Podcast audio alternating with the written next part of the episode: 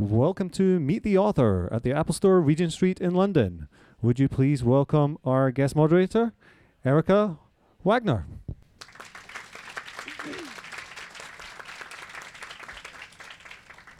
Thank you very much, ladies and gentlemen.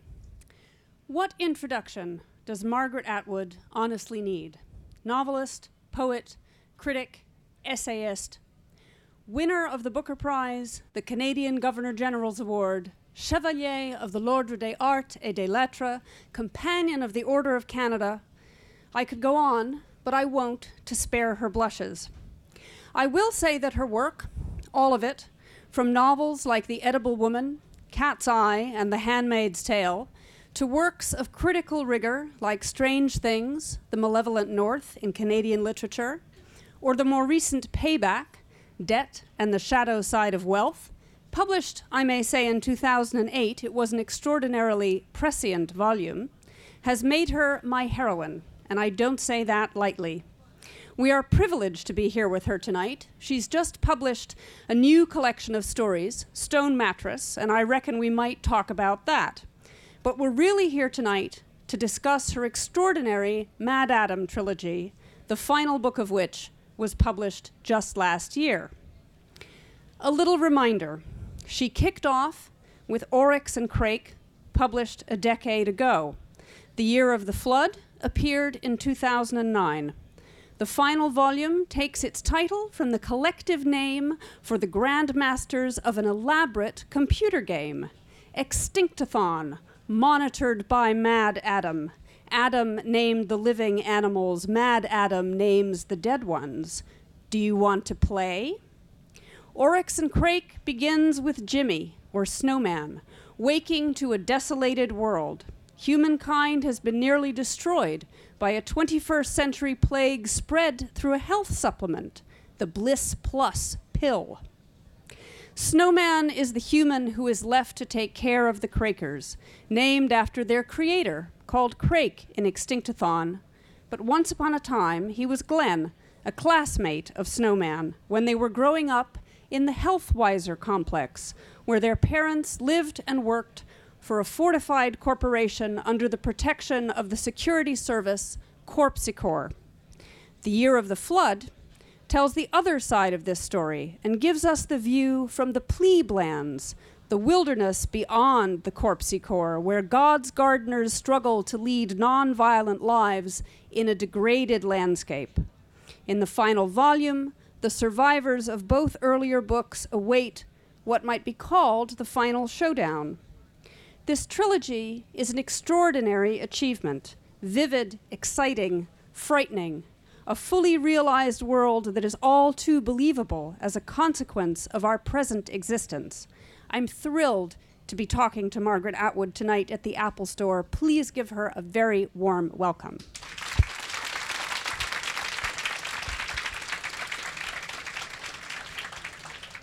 Uh, and Margaret and I will talk for a little while, and then you will have a chance to ask some questions too before we close. So, if we start at the very beginning, how did this trilogy start for you? Well, Erica, how far back would you like to go? As far back as, As you would like to as go. I, I can go. So I did grow up amongst the biologists long, long ago. So I heard this kind of chat at the dinner table. In fact, when I was uh, looking back at my novel Cat's Eye recently, I found a dinner table conversation set in the 1950s in which they are discussing extinction of species, uh, excess methane production into the atmosphere, um, warming planet, all of the kinds of things that are now front page news were being talked about by the biologists back then. And that was way before we'd opened the great big Pandora's box called um, the DNA. Uh, and the, therefore the ability to genetically modify living species, which we now have done. Uh, so that, that it goes way back to then and to the fact that they kind of hoped that I would turn into a biologist. This is your family. This is my family, and they were always a bit disappointed that I didn't. They thought that I would have made a really good botanist, and if I had gone that route, I would be making your potatoes glow in the dark right now. that would be me.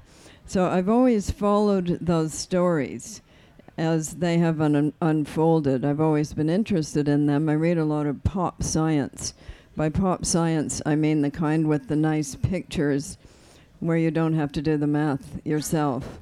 So I'm always interested to hear what they've discovered and how they've discovered it, but I'm not one of those people doing the discovery. You're not. Yeah, so Hardcore that, that that way. takes you back. That's the deep background. Cut to 2001, Cairns, Australia, or near Cairns, Australia, in the uh, Australian jungle, because it's quite jungly around there. And we were at a place called Cassowary House, where, believe it or not, there were some cassowaries. Cassowaries are great big uh, pink, purple, and blue uh, birds that can eviscerate you. And in I addition didn't to know that, that about them. well, I'm telling you, don't get too close. I'll be careful. They they like bananas, and they're also very fond of pies. Pies. So don't leave your pie cooling on the window ledge where there are cassowaries around. So we were talking about the cassowaries and also about the red-necked crakes that were poking around in the foliage, and we were talking, as the bird watchers tend to do, about how long uh, these species might have on the planet before they went extinct. And then, uh, then of course, we started discussing our own species and how long we might have on the planet and what our chances were. And uh, that is when I started to write this book. But originally, it was just going to be, I believe, a single. It started as Oryx and Crake. it was one. Originally, it was one, but it ended with a very open, um, at a very open moment, w- at which the reader has to decide. Okay, given the choices that uh, Jimmy the Snowman faces, what would you do? Would you uh, kill the remaining Homo sapiens there before you to give the new genetically engineered, uh, better than us species a chance? Or would you, on the other hand, greet them in a friendly fashion and um, pal around with them? So we don't know at the end of Oryx and Crake what he does. And I didn't know what I would do either. And then everybody started asking me what I would do. And I asked them what they would do, and we it was a standoff. Uh, so I also felt that I needed to explore that world further. I not, not only needed to know what he would do, but I also needed to look outside his pretty closed world. Uh, he can only see the rest of society out train windows, basically. And, and I wanted to explore some of the people he has glimpsed on television. So the God's Gardeners are out there, and book two goes out there, and book three goes even further out there. So it's like three concentric circles. The first two books end at the same moment in time, and the third one goes on from that. forward. And but I also think gives you a bigger overview. you you coined the term, as I recall, if I'm going to try and say it right, simultaneal. as that's what I remember, Well, as opposed to sequel. It's not a sequel or a prequel. it's a si- simultaneal. Simultaneal. So it comes from that the Victorian novel, which always had the meanwhile chapters. So y- you follow Oliver Twist, but meanwhile, Oliver Twist's evil brother is plotting bad things. So you cut to that storyline, and you're very, very annoyed if at the end those two don't come together. You would be really very annoyed. Uh, so that cutting back and forth, and the first, the first place we see that structure is in the Odyssey. If you think back far enough, you've got Odysseus approaching Ithaca. You've got Penelope standing, standing off the suitors, and just at the moment when she decides it has, she's got to make a decision, he turns up. He turns up just in the nick of time. You've seen this in a lot of Western movies. The cavalry riding to the rescue. So that's the simultaneal in action, and uh, that's what it is. Tell us a little bit um, about the Crakers and how you made them, how you decided to. I? I. I how, how, Crake made how them. their creator How was created. thinking when he made them. Uh, he made them as a species of us, but um, engineered to avoid the kinds of characteristics that get us into so much trouble. So, first of all, they don't need clothing. And that means that they will never have to grow any cotton or raise any sheep or have a fashion industry uh, or worry about being out of fashion or any of those things because they just don't need clothes and they're pretty perplexed by them. They have, therefore, built in sunblock, which I think would be a good thing, and uh, built in insect repellent, which I think would be even better. And therefore, they do smell like citrus air freshener, which I think would be quite nice. So, they, so that's innovation number one. Innovation number two not only are they vegetarian, but better than that, they can eat and digest grass and leaves like rabbits with some of the same side effects for those of you who have ever kept rabbits. Um, so they don't ever need to um, be agriculturalists. They don't need to do any work. They don't have any money. They're not aggressive. And the best innovation of all, they will never suffer from romantic rejection. Oh, you can see this was on Crake's mind. They will never suffer from romantic rejection because, unlike ourselves, but like other mammals, they mate seasonally. And like other uh, life forms, they turn a special color, or parts of them turn a special color when it's that time, when it's time to do that thing. And they also Blue, made an- yeah, they, they turn blue. Parts of them turn blue. it's a good, clear color. So it's a clear signal. So there's never any uh, no means yes or you know, no confusion. And no, n- you will never have somebody say, I'm not going to go out with you on Friday because I'm washing my hair. On the other hand, they will never write Shakespeare's sonnets. They just wouldn't understand any of that. And since they made in groups like cats, there's no angst about who's the daddy. They just don't care about, about that. They have some other extra things. For instance, they self heal through purring. And uh, I got some kickback on that when I published the first book, s- specifically from my older brother, the biologist, who didn't uh, credit this. But science has since vindicated this view to the extent that if you put cats purring migraine headaches on your browser, you will find the advice. If you're suffering from a migraine headache, put a purring cat on your head. It doesn't say how to keep it there. But I was going to say it might just distract you from the Well, migraine headache. no, trying I don't, to I keep don't think so. on it's, it's the it's the equivalent of ultrasound. So apparently there is something to it. And cats will purr when they're frightened and when they're hurt, as well as when they're feeling cozy. And you know that when you're ill, your cat will get up and purr over you. It's like a laying on of hands. And you also know that if somebody comes into your house that hates cats, your cat will go right over to that person because they're very selfless and generous. And they're going over to help out. You know, don't you think? Absolutely. yes.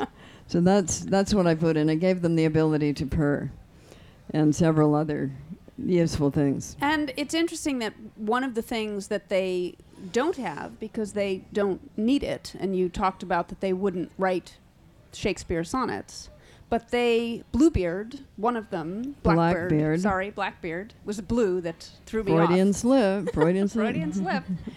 Um, learns to write. Shh, that's a spoiler. Okay, at the beginning, uh, their creator, Crake, wanted them not to have the ability to think symbolically because he felt that it le- led to all kinds of things like wars, kings, religions, and, and flags and other things he, he doesn't approve of. So he tried, but he failed because they do think symbolically. And he also tried to get rid of the music. He's not much of an arts fan, Crake. No. No. Uh, he tried to get rid of the music, but that didn't work either because it's too deeply ingrained. So it turns out that they can think symbolically, and they also like anybody with a language that's got a past tense and a future tense, a distant past, a distant future, they want an origin story.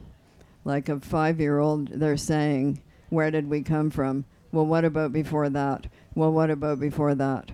So Jimmy Snowman has cooked up an origin story for them, and now he's and now he's stuck with it, and now it's building out. so yes, they they uh, pictures, pic- pictorial images baffle them at first, but then they get the hang of it. And once you've got the hang of pictures, you know this image means that. Writing is not going to be very far behind, is it? No, indeed. And then I think there's the the fear then that possibly what follows on from writing what is will what will come of it? Is Dogma. writing always a good thing? Well, it's been hotly argued. In fact, the ancient Greeks said writing is really not we really ought not to have writing because it will lead to our losing our memories. We will no longer memorize long epic poems. And you know, they were right. they were right. Anybody in this room remember any telephone numbers? I think not. I think not. That's the problem. Not anymore. So, um, so it does have that effect. And the other effect that writing things down has is is that things can become solidified, and then instead of a story being fluid, it's set, and then of course you're into the interpretations of the words, and pretty soon you're into biblical exegesis, and after that. Surely the religious wars are not far behind because somebody will interpret it this way and somebody else will interpret it that way. So he wanted to avoid all that. We don't know whether he has avoided it once they get into recording things. You've been quite um, careful in describing these books as speculative fiction as opposed to science fiction. Can you expand a little bit on that? Well, I believe in truth in advertising. So if it says bran flakes on the box, I want there to be bran flakes inside the box. And when it says science fiction on the outside, you usually expect that there will be spaceships, other planets, and, and aliens, or the equivalent. Uh, some people want to put it all under science fiction, a term that was not invented until the late 1920s, long after War of the Worlds had appeared. Uh, the French have a handy solution to this because there are two kinds of these sorts of books. And they call um, the kinds descended from Jules Verne, who wrote about um, submarines and going around the world in a balloon. They call those romans d'anticipation. And they know exactly what they mean by that.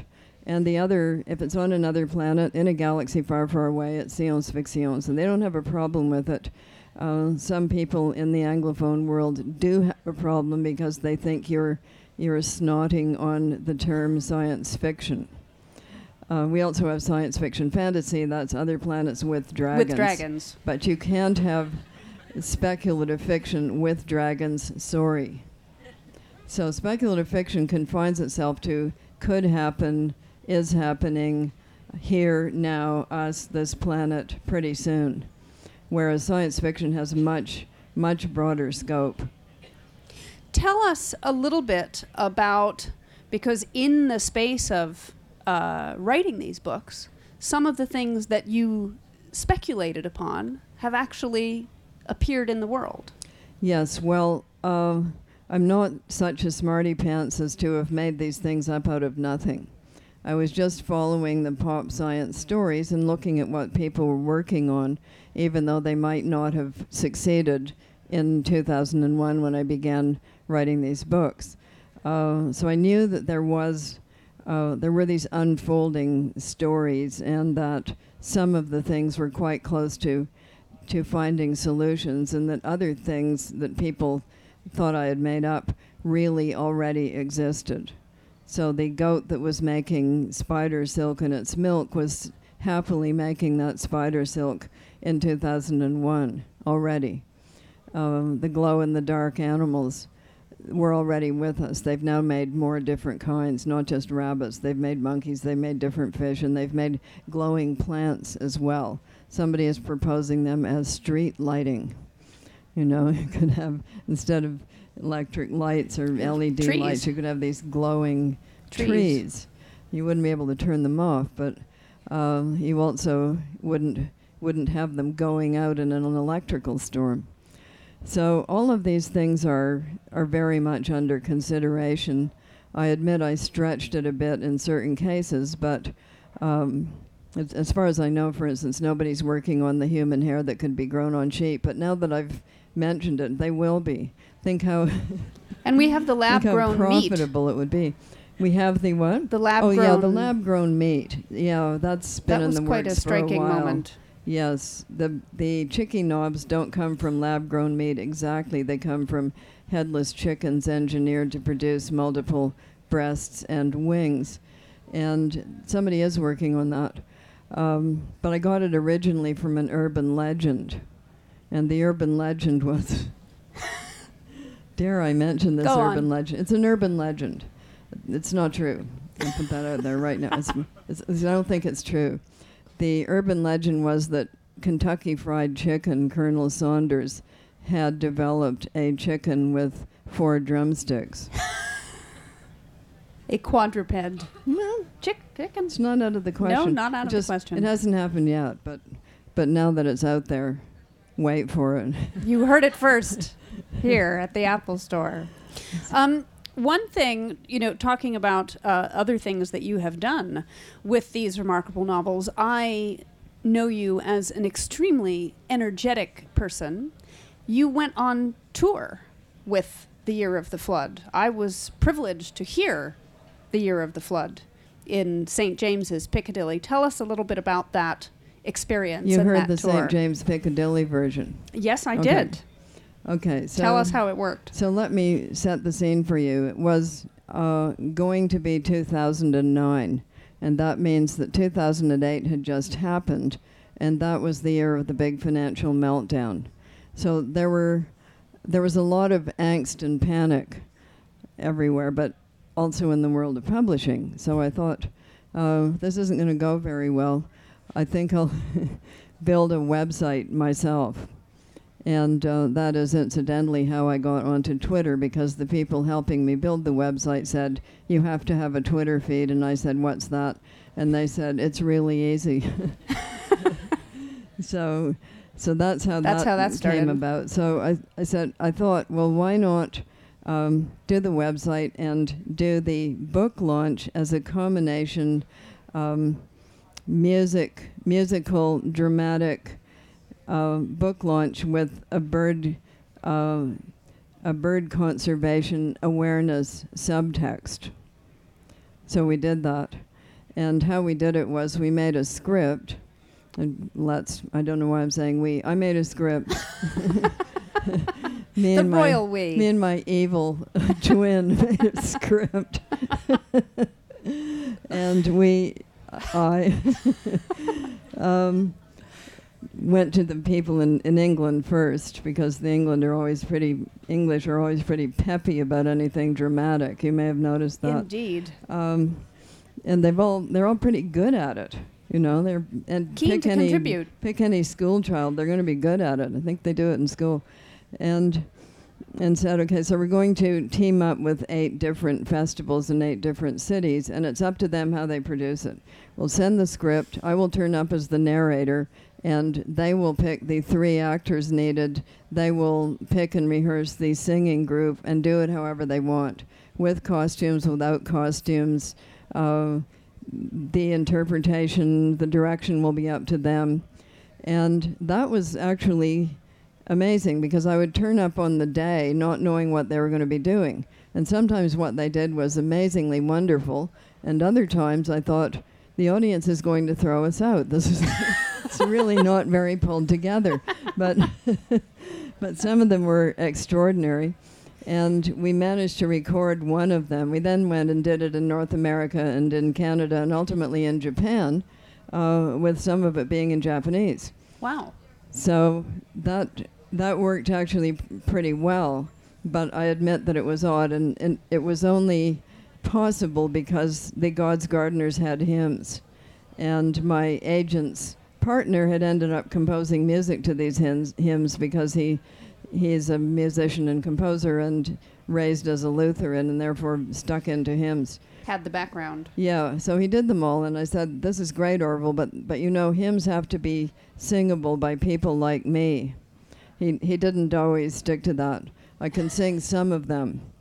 I can sing the mole song, for instance, but uh, some of the others, you ne- need a somewhat more trained voice. But for those who missed that show, now I think we're going to have an HBO version. Oh, the HBO version. Well, the one that we did as as the show was just the middle book. yes.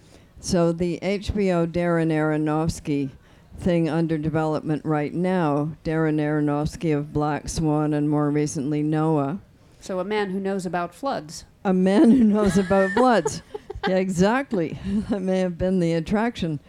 Uh, yes, a man who knows about floods, and uh, that will be the entire series. So the whole thing, and it will be a television series rather than a film because I don't think you could get this into a film. It would be very uh, squashed. Yes, I imagine so. I'm I'm quite keen on the the new TV series thing. Of course, I I get the boxed sets because I'm I'm just never up at the time of night when these things are No, no, no. originally broadcast. Quite right. Well, I think at this point um, we have a little bit of time for questions from you guys. I'm sure you have some. Raise your hand, and I will call on you. Yes. Um, I was wondering, with regards to The Handmaid's Tale, um, if you'd actually ever spoken to any readers for whom um, the elements of the book are very much a reality, so perhaps in countries such as Iran or Saudi Arabia, and what their perceptions of the book have been. I've spoken to a lot of readers over the years uh, from many parts of the world, including the United States. And uh, I would say that one of the places where the book resonates the most is, uh, of course, in in uh, in coun- in countries like Iran. I don't know whether you read that book called Reading Lolita in Tehran, which is really very good. Um, so those those sorts of countries, but more surprisingly to people who might not have thought about it, in the United States. And some people make the mistake of thinking that I got these various details just from Middle Eastern countries, but actually got them from around the world and from history in many, many different places and um, many different cultures. So these are not these are not motifs that are confined to one place on the planet. They've been around for a long time, all different mixes and matches, and they are with us today in surprising places such as Texas. Thanks. Um, first of all, I'd just like to say thank you for giving me such engaging books to read. Um, they've been amazing. My question was you've written so many different types of stories. Um, as an author, how do you decide on the story that you want to write? And is it always obvious, or do you have to pick from a lot of possibilities that are whirring around your head? Oh, yes. A lot of possibilities are roaring around in my head. Uh, and there's usually three that I'm thinking about at any one time. And as a rule, I start working on the one that seems the easiest and most conventional, and then I get bored with that. And I. and I pick something that I never tell my publishers about because they would say, "Are you mad?" And uh, they they they do always kind of want you to be writing the the last book you wrote, you know, or several books back. And I even had one of them say to me, "Please, please stop writing about this. Stop writing about the future. You know, can't you write about the 19th century again?" Something you know cozy. And I think people like the historical novels because we know what happened. We know how it came out, as it were. So it, so although it's filled with tension when you're reading it, you know that uh, it came out okay. The world did not end. no, it didn't. It didn't. Here Things kept going. Yes. So, so it is always a bit of a. It is always a bit like that, and and sometimes you know immediately, which I did with Oryx and Crake, and and other times you try something out, doesn't work. um, you throw it away, or you try something out, it's not working, but you know you still want to write it, so you, you approach it in a different way. You might change the tense, you might change the person from first to third, from third to first, uh, if you're really daring to second. Uh, and you, you just, s- sometimes you just haven't found the right door. And that can go on for quite a while but you know that there's still there's still something there you want to write about. You just don't know how to get into it. Um, I'm curious. I would like to know um, how have your inspirations changed or developed since you first started writing to now? Since My inspirations. I love I love people thinking that there are any. You know, it's great. Um, okay, so maybe I'm not too comfortable with that word. I mean, it, it does kind of imply that this lightning bolt comes out of the sky and hits you in the head, or that the muse appears, or uh, something like that. And that's not how it happens. I, I think that anybody working in a field, so if it's music, you're going to get musical ideas. If it's science, you're going to get scientific ideas. If it's writing, you're going to get ideas about writing. So part of it is just immersing yourself in that and working with the material. And if you'd like to read a book about that, it's by Lewis Hyde, H Y D E, and it's called The Gift. And it's about how people work with the gifts that they have been given, because you can be given a gift and just disregard it. Uh, or you can be given quite a small gift and work it up into quite a big one. M- Mozart didn't become Mozart because he refused to do his piano practicing. You know, he put in the work. so, putting in the work, I would say, is nine tenths of what we think of as inspiration. Uh, and some of it is just doing things that don't succeed. And failure is very instructive.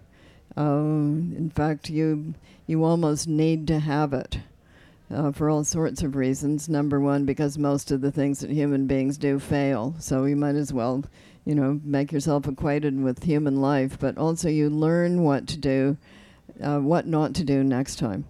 The first novel I ever wrote, I wrote at the age of seven, and it was about an ant. The heroine was an ant. And I started at the beginning. Not much happened. It was an egg. And not a lot of conflict there. then it became a larva. Larvas don't move around. It's nothing We're else. on the edge of our nothing happened. here. Yeah, exactly. This is the problem. then it became a pupa, and that's even more inert. You know, nothing going on there. And not until the very end of the book did the thing have legs. And then there could be some action. And there was quite a snappy scene at the end. But uh, I think the I think the lesson there is have something happen right at the beginning of the book. so when I'm and so that's learning through doing, you know, okay, maybe next time don't start with the egg. Isn't the very beginning of MaddAddam called egg? It's a different kind of egg. a very different kind I'm of just saying. Yes, I have been interested in eggs for a very long you time and I, I yeah, since a child. But Who else? This lady here in the second row. Um, with Stone Mattress, why did you decide to return to the short story form? With Stone Mattress, why did I decide to return to the short story form? Um, I, I think people think there's a lot more intentional decision making going on than there actually is. So you find yourself doing something because that's what appeals to you at the time. And uh, there had been some motifs that I'd always, or some little bits and snippets that I'd always uh, wanted to work on. And I started uh, working on them, and um, that things just grew out of things just grew out of that. And we do have a very, very special guest with us in this room right now, and that would be Rob Delaney, who's right over there. And he very kindly reads one of these stone mattress stories on the audiobook. He reads a story called The Freeze Dried Groom. And I think the uh, the idea of um, storing dead people in various places has been with me since since a child when there was quite a famous murderess in, in Canada called Mrs. Dick. you can imagine what went on in the schoolyard uh, because she had cut Mr. Dick up into quite a few pieces and, and put him in a trunk. She, she got caught. I won't repeat the joke that emerged from that event, but um, so that those kinds of things. It's it's somehow not. Um, if if it's a if it's a man murdering a woman, that's kind of what you expect, and that didn't come out the way I intended it. Um, it's it's not as peculiar as a woman murdering a man. And in fact, the incidence is much lower of women murdering men, so you get quite interested in the ones that do. Don't you? it's more shocking. Exactly, it's more shocking. And they, they seem really quite far, quite a lot further outside the general run of, of affairs. And also, they have to be more cunning because they're not usually overpowering the other person. So they they frequently in the 19th century they were they were frequently poisoners. They resorted to poison. Bad them. uh, men men did sometimes too. There are some famous male 19th century. Po- Why am I talking about this? It's quite.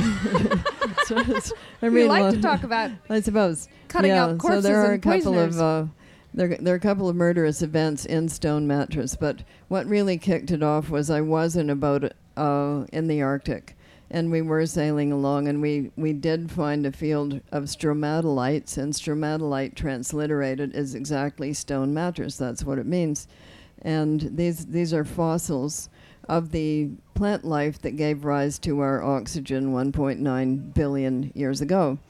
And then we started talking, as one does on a boat, about how you would murder somebody on the boat and, and get away with it. And my partner, his name is Graeme Gibson, has a devious criminal mind. Makes him a bit hard to deal with uh, this old matters because he just says things like, I don't know. oh, where did you put it? I don't know.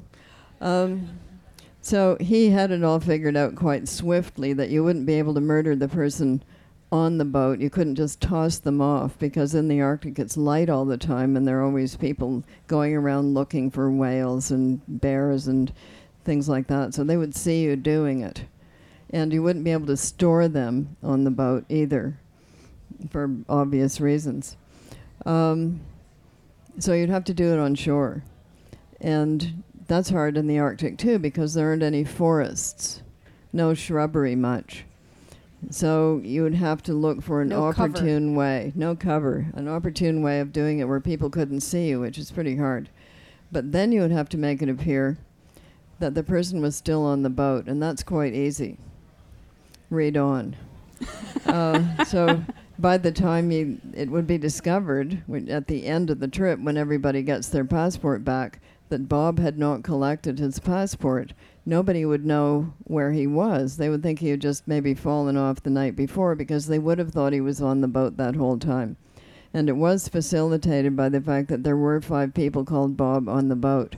So when you've got five Bobs to work with, you kind of switch, switch them around, and people don't know that one's missing.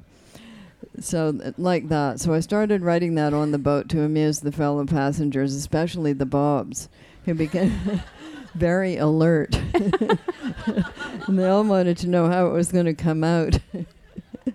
so, I, I finished it, and then uh, other stories accumulated around similar types of. Um, Nefarious. well, things that had always things that I had always kind of wondered why nobody had written a story about them. I always have wanted to write a story about a cut off hand, ever since reading uh, *The Beast with Five Fingers*, which is the classic uh, of its kind. So I did. did I ever read? Oh, *The Monkey's Paw*. Yes, it's a short story and also a play, and it's very good.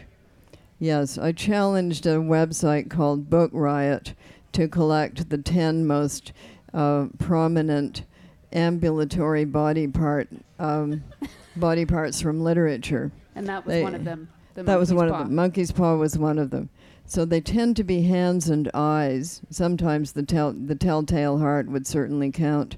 They're never feet. There's there's an opening. There are footprints, ghostly footprints, but, But not no an actual foot, foot.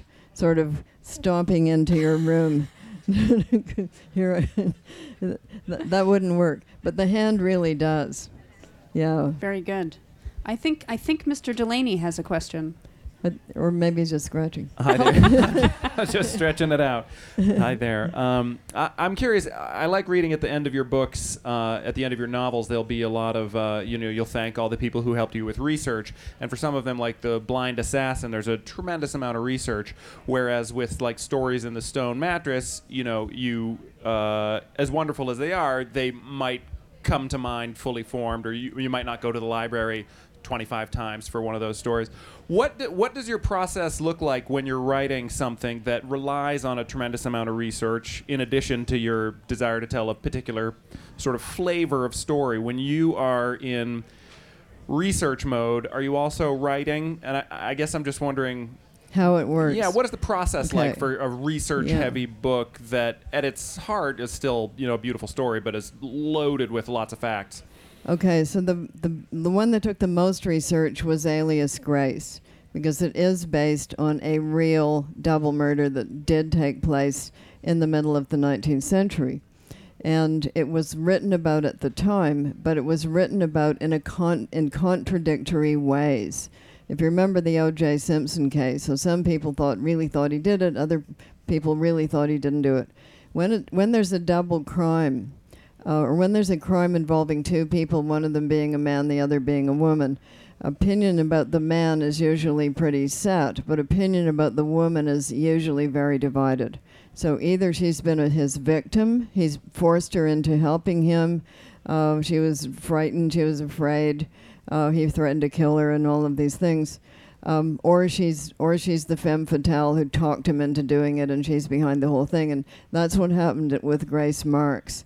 So I um, I did have to do quite a bit of research. Number one, I had to find out something about the murder victim, Mr. Kinnear. There there was a Mr. Kinnear in the graveyard where Mr. Kinnear was supposed to be, but it was the wrong Mr. Kinnear. That Mr. Kinnear would have been about 75. And uh, since it was a steamy sex quadrangle, much as we would like to believe that, that that would be a possibility, it wasn't, it wasn't him. The real Mr. Kinnear, who got murdered, was in that graveyard, but his marker had been removed. So this this took quite a lot of digging. I had to get a friend of mine in Scotland to. Uh, sorry, I didn't. so to speak. Oops, so to speak. Right. Um, I got a friend of mine in Scotland to find the real Mr. Kinnear, and that was pretty interesting too, because in Burke's Peerage, which is uh, where you get yourself put if you're highfalutin, um, the family had listed that Mr. Kinnear as having died in the year in which he, in fact, emigrated to Canada. Oh gosh. What does that say? yes, it says a couple of things, but never mind about the Canada part. The family, it, it was shameful. It was, it was really a shameful thing to be murdered. So they didn't want that recorded in Burke's Peerage. You can see that they wouldn't. So m- my process is a lot more like Alice in Wonderland. So verdict first, trial afterwards. I write it first, and then I try to find out whether um, what I've intimated is is accurate or not. And if it isn't, then I have to change it. For instance, in one of my stories, I thought I remembered what the brownies sang as they danced around the cardboard mushroom. Um, so I wrote that down, and but then I went and checked the brownie handbook, and I'd gotten it a bit wrong. So that kind of thing. And with the Grace Mark story, I wrote a dandy scene in which he sees her, her, her co-accused being hanged, but then I found out she wasn't actually there, so I had, had to to, rewrite it like that. The the problem with research is that you can get very very bogged down in it, and you can also overload the story, so that fascinating those things as these things are, they they clog the action too much. It's a it's a it's a problem. We have time for one more. This lady at the back, I think. I, I was just wondering, um, to return to The Handmaid's Tale, with it being written in a time of, um, well, the low Cold War period, how much of an effect did the nuclear referent have on the on your writing and the themes within the novel? How, how much did what have? Say how that much of an effect did the nuclear referent and um, the Cold War have, Oh, have the on The Cold Handmaid's Tale? War. Um, I don't think it's really exactly about that. Um, but the entire 20th century had quite an effect on it. Um, because I am one of those people who does believe you should never say it can't happen here. And you, you only need about 33% of a population um, to pull, pull off a real, um, a real coup, such as the one that happened in, in Germany in 1932. Uh, so I'm, I think my, my interest was in um, dictatorships and how they operate and what kind of what kind of thing might happen should the United States go to totalitarian mode. I, I tell it from a female point of view, which makes people think that only women are affected, but that's not true. Everybody in that society is affected, as everybody always is affected uh, in a totalitarianism. We launched the film of that book in West Germany and then in East Germany in 1989, which was the first year you could have done that because that was the year the wall came down. And we showed it in West Germany, and people were talking about the director, who was in fact a German. So it was all about artistic matters and style and his previous works and this sort of uh, kind of filmic talk. Then we went over to East Germany and showed it there, and it was a completely different reaction. And the reaction there was quite a lot more solemn. And what they said was, this was our life. They didn't mean that they had the outfits. They meant that the feeling that you had to be silent, that you couldn't trust anybody, um, that that was what they had experienced. And I don't know whether you saw that film called The Lives of Others. That was very accurate. So I would I started that that book in West Berlin because I was living there in 1984. So I I think that ambience, that atmosphere, um, not that not nuclear things so much as Cold War things and um, visiting societies in which people had to be very very careful about what they said, and you had to be careful about what you said about them, because that those were da- that those were very dangerous situations. Less so in Poland. Poland was already pretty wide open at that time, but East Germany and Czechoslovakia very uh, clamped down upon. So yes, I guess that's what you were getting at, wasn't it? Yeah, something like that. I'm afraid that that is all we have time for, although we could go on chatting all night. Please join me in thanking Margaret Atwood for a wonderful conversation.